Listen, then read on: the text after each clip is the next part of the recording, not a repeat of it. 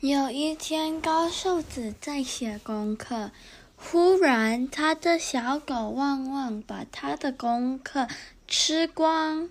妈妈说：“高瘦子，你的功课写完了吗？”高瘦子说：“旺旺吃掉了。”所以妈妈走过来看，没有看到功课，大声的喊：“你你你你你你你，真的把我气死了！”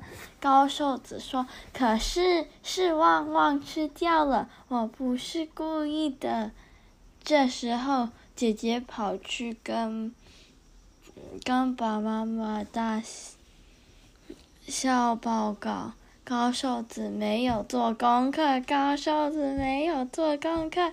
爸爸生气地说：“高瘦子，你到底做功课没？”妈妈说：“高瘦子，你你你你你，真的把我气死了。”